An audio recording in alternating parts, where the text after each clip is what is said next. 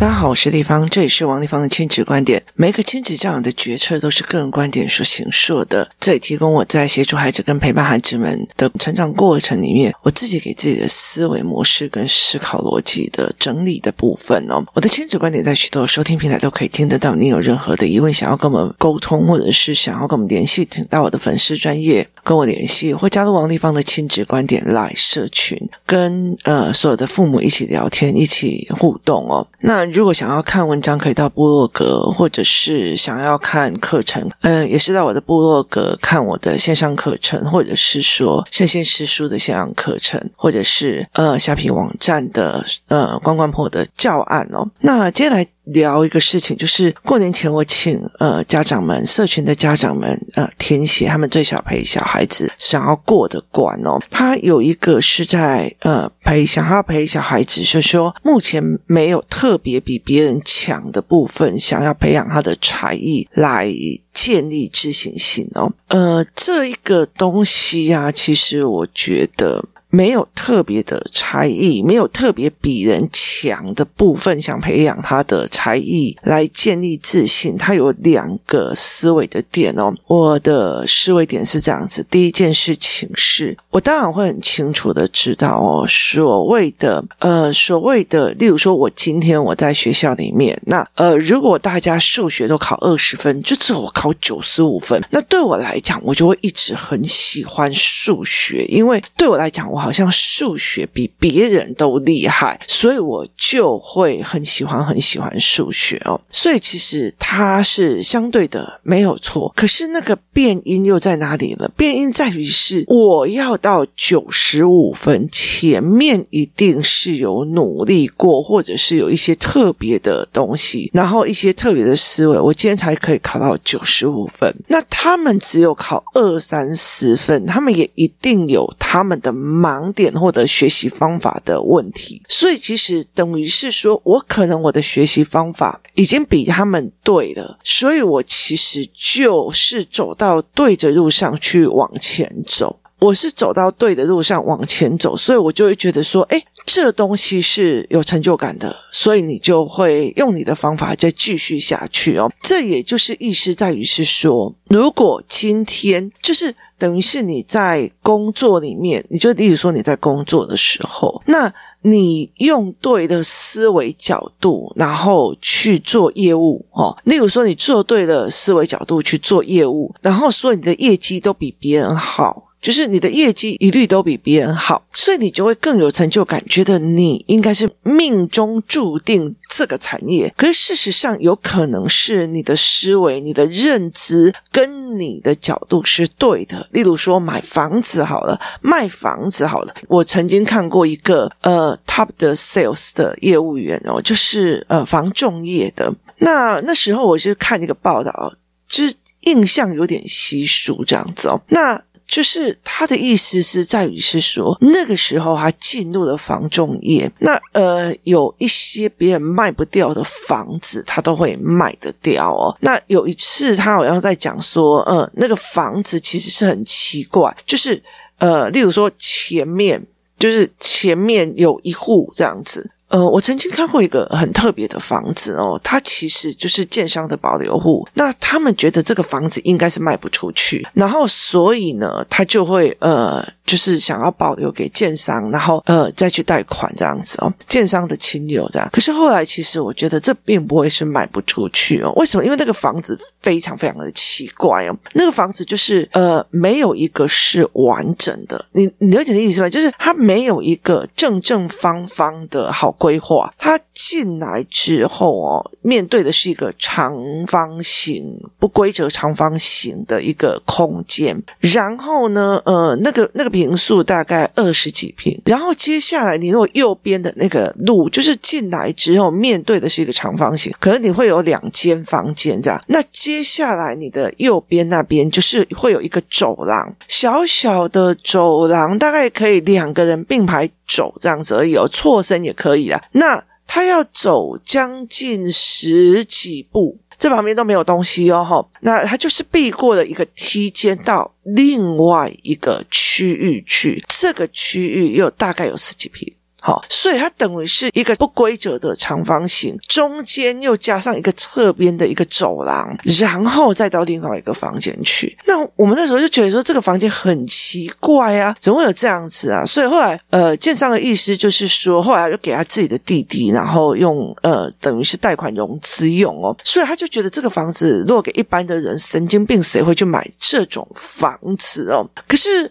呃，Top Sales 他就觉得说，哎，这个房子我可以卖。那时候大家是觉得它蛮有趣的哦，你怎么可能会卖这种房子啊？哦，所以以房仲业的来讲，他会觉得说，拜托好不好？这大家都要呃格局方正的房子，这这有什么好要的啊？哦，可是这个人他其实是非常有趣的，他其实是房子跟别人的需求是放在一起，别人的需求大概就是几房几房。听啊，这样子都讲得很很 OK，这样。那后来他说服的一个人是，呃，就是老公是三班制的，就是老公。他本身的工作就是三班制，而且他其实是有要轮班啊、轮值啊，然后所以其实后来他呃用的方法就是，如果老公半夜回来了，他可以回到后面自己的一个小房间跟小书房去做他的工作，因为他跟人家日夜颠倒嘛。然后等他精神好了，就时候过来这边跟呃孩子啊、老婆一起啊，所以就是有一个互不干扰，又因为他的职业形态有一。种特殊的需求的人而去设计，所以后来到最后，呃，他这个还是把这个房子卖出去哦。所以其实，呃，那个时候我就觉得说，这一个人的思维模式是跟人家不太一样，会觉得一定会有人需要这样子思维模式的房子，就是我要一个人的时候，我可以一个人，然后甚至我还要有自己的书房。可是当我可以的时候，我例如说现在是白天啊，或者小孩放假，我又可。可以在呃范围里面跟小孩子玩，那因为中间有一个走道的空间，所以其实呃孩子不会去打扰他睡觉，他也不会去打扰小孩们睡觉，所以这对他来讲其实是一个呃最好的一个方式。那甚至小孩那边如果有父母在的时候，那呃他老婆就可以去后面，他们就有两人的世界哦，所以。我后来就觉得说，哎，其实他是一直站在替别人的原本的生活想方法，就是角色跟立场变换，所以其实他就觉得说，哎，我好像是吃防重业的这一碗饭，可是事实上是他的思维模组。的方式哦，以这样子的思维模组，我老实说，不管是卖车、卖房、卖什么，其实业务来讲，它其实或者是说创业来讲，它其实都是有利的，因为思维模式哦。其实我觉得到了很后面，我才会清楚的一件事情：知识不是所谓的呃，就是知识啊、学历啊，说哦那个呃学历又不能代表成就，对，没有错。可是是什么代表成就？思维跟认知。那思维跟认知怎么？教呢，这才是一个问题点，所以这个人的思维的角度就会让我觉得很有趣哦。所以其实，当你的成绩越来越好的时候，有可能是这一个孩子目前的读书方式适合这一个这一个。学科的现在，意思就是说，如果你的小孩他沿路上呃学数学的方式，其实就是一直快速计算呐、然后呃写工整写漂亮，然后赵老师的计算一直写一直写一直写，他快，然后又漂亮又准确度高。好，这非常适合高中以前的数学学习方法，所以他其实很有可能在这里吊打非常非常多的人。他就认为说，所以例如说他四年级的时候，他别人都考很烂，他考一百分，他每次都考一百分，他就觉得哎，我很棒。好，所以他就会上去哦。可是这个是真的还是假的？那不一定哦。有时候他真的就是一直这样子上去，有时候就会觉得，哎，原来到了要思索数学逻辑的时候，他反而就掉下来。这个时候他就会觉得很痛苦哦。所以其实，呃，不知道的。比别人强，或者是说我们用比较的方式来说，它其实是相对危险的一件事情。所以我常常会跟很多的孩子讲：“丽芳姨，我今天考试考几分？这样，丽芳姨，我今天考试考九十六分。”我说：“哇，那你一定很喜欢大部分都会的感觉吧？你享受那种别人问你问题都答得出来，然后别人思维问题都答得出来的感觉吧？”我没有说：“哇，你们在你们班排第几名啊？”然后我没有去做这这样。那当然有很多的小孩就，例如他有讲说：“可是我们班有二十几分的。”那我就会知道他大部分的成就是在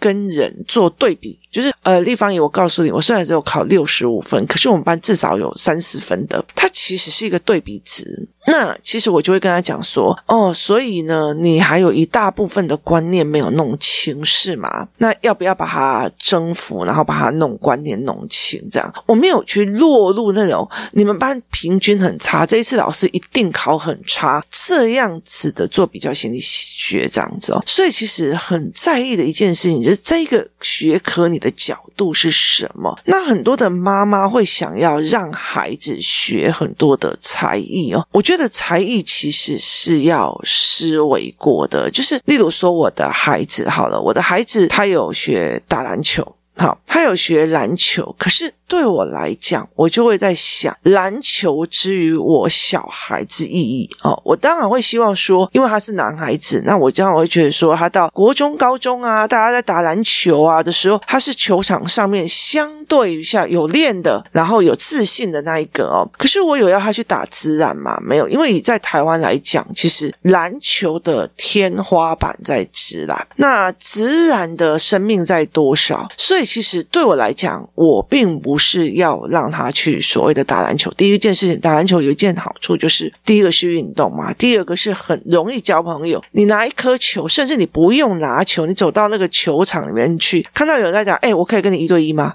哎，要不然我就看到有人在打，你就可以直接很快的容易融入进去，或者他们要打。打全场或干嘛的，少一个人，诶，我可以加入吗？好，你随时都可以跟人家加入破题去当呃朋友，所以这个是其实当初我挑篮球的一个很大的一个原因，包括所有的学校里面大部分都会有篮球架跟篮球场哦，所以这这是对我来讲是一个很重要的东西。但是我有一定要让他进篮球队，我用这样在训练嘛？其实没有，因为其实如果有进入篮球队啊或者是什么，那以我儿子的那个学习的方式，那我当然会觉得，哇塞！我跟你讲，那个国中、高中。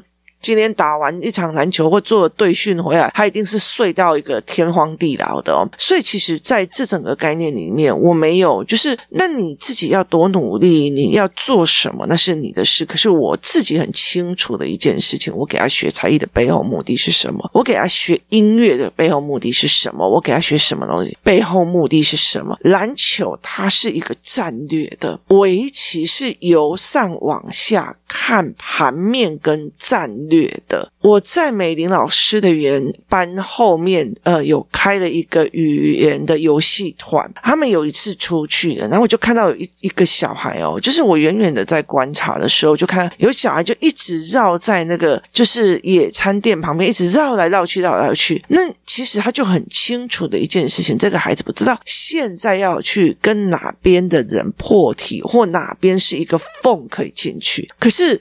呃，如果用乐高人，我们有一个用活动，用乐高人让他去说明说，哎，现在这个人在做什么，那个人在做什么，那个人在做什么，他就可以由上往下去把所有的人变成一个盘面，说，哦，那个人他们正在吃午餐，这个人他们在玩什么，这那我可以从哪边插入说，哎，不好意思，可以跟你们一起玩吗？好，那。围棋也是同样的视角跟盘面的视角。围棋还有一个东西叫做我想下一步、下下一步跟下下一步，这是因果跟盘面的一个很大的一个基础能力哦。所以其实对我来讲，我清楚的是，我知道它不是要冲断，我知道它也不是要冲校队，它不是要冲自然音乐，它也不是要去茱莉亚音乐学院，所以这都不是。其实很大的一个。问题在于是，这都是他们的视角。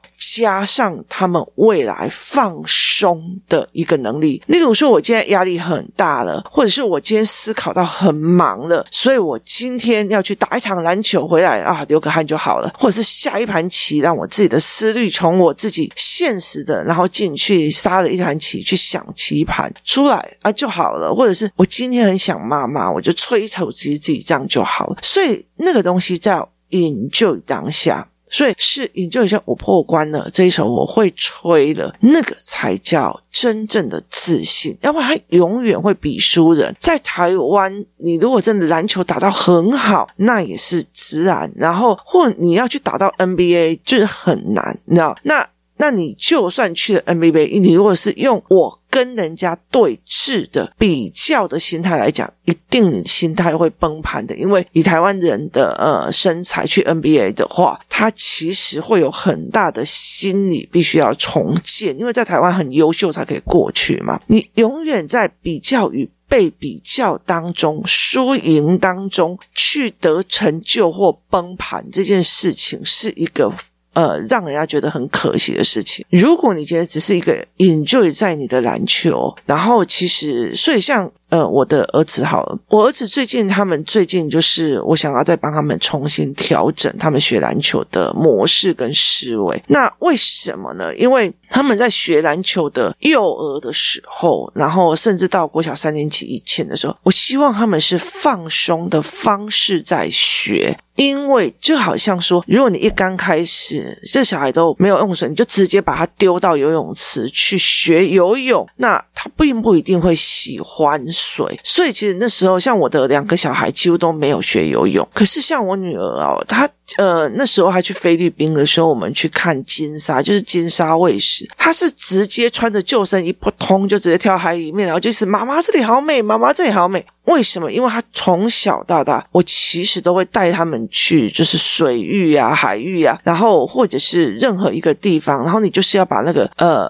儿童的漂浮背心买到最贴身、最好的，就不卡死的那一种，所以他其实就不怕水，然后很爱玩水，所以其实他就算不会游泳，他在大海里面，然后那个那个呃，就是船夫说 jump，他就自己真的跳下去，然后反而是我儿子是非常非常。害怕一直拉我，然后我就一直差一点被溺毙，因为他的那个那个什么呃救生衣一直勒我脖子哦，所以其实这是两种模式哦，所以我后来就会跟人讲说，你怎么去放松在水里是一件很重要的事情哦，你怎么在水里放松，你怎么在水里愉悦，这是一个非常非常重要的一个思维概念。你怎么在音乐里面愉悦，而不是说谁谁谁起题了，谁谁谁你会起手了，我我要。赢过你哦，所以其实那个时候我就呃，例如说像我儿子好了，我就有人就跟我讲说，哎，你学多少了？我要赢过你哦。我那时候当场就说，那我不要跟这个人在一起练琴。为什么？因为对我们来讲，我就觉得我要的跟你要的不一样啊，你了解的意思吗？而且其实音乐是有一个天花板的，它其实是呃，很多人就是说，你今天会买票去一场音乐会，它其实是要一个很 top 的的位置。哦，要不然几乎都是亲友，所以其实我就会觉得说，哎，那个东西其实对我们来讲，呃，我我要的只是我的孩子，他心情想到的时候去想妈妈的时候，会吹个笛子啊，会弹个钢琴啊，那样子啊。所以其实对我来讲的话，我会觉得说，如果要在呃自信的过程里面，是我今天吹会这一首了，我今天想通了这个数学题了，我今天思考到这件事情了，我觉得好好玩哦。所以其实我从头到尾，因为我很清楚的一件事情，不是你读到最好的大学，你今天就会很有成就。人生思维一直在变，所以对我来讲是思维模式跟认知，它其实决定了一个人大部分的呃人生的成败或者好坏跟愉悦与否。所以这一件事情对我来讲很重要。所以今天如果说好，我必须要比别人怎么样才是一个很 OK 的，那其实他很少会有类似的小确幸。要不然的话，你就要去找那种很少人、很少人会的。例如，我记得呃，高雄有一个有一个那时候我觉得好有兴趣的一个小课程，是他用水泥去做模型屋，那因为我们有时候会用那个什么，就是手工艺啊做模型屋，它是用水泥去孔那个模型屋，小迷你模型屋。然后呢，所以这也是另一个，就是别人都不会，但是我会的一个领域哦。那。这是另外一种哦，所以可是重点在于是我很喜欢美的东西，说我喜欢去做这种模型。我虽然买不起台湾的高房价，但是我用水泥跟把它装饰的美美的，像一个别墅一样的房子，那对我来讲是一件非常舒爽的事情。这才是享受在当下或者在所有的学习里面的自信哦。所以其实这是一件非常有趣的事情哦，我那个时候其实在我国小五年级的时候，我疯狂的迷上剪纸。那一段时间呢，我就是一直莫名其妙，我就是在剪纸上不知道花了多少钱。那我就疯狂的迷上剪，就一直剪，一直剪，一直剪，一直剪，然后一直买，一直贴，一直买，一直贴。然后呢，我觉得觉得蛮奇怪，我妈妈从来都没有怀疑我哪来那么多钱呢，她就会知道我乱花钱。可是我很隐就在那个剪的过程，就是。那是会让我沉下来思考的一个部分，所以我就常常一直剪，一直剪，一直剪。后来到最后，我那一只剪刀不见了以后，我就再也没有剪。就是，我就完全都停下来了哦。所以，可是那个过程里面是让我觉得很舒服的一个过程。我从来没有想要把我的剪纸拿去跟人家比，或者是拿去跟人家做什么而有成就，而是每一个作品做完的时候的那个成就感，让我觉得非常非常的愉悦，非常非常。然后我就会觉得，哎。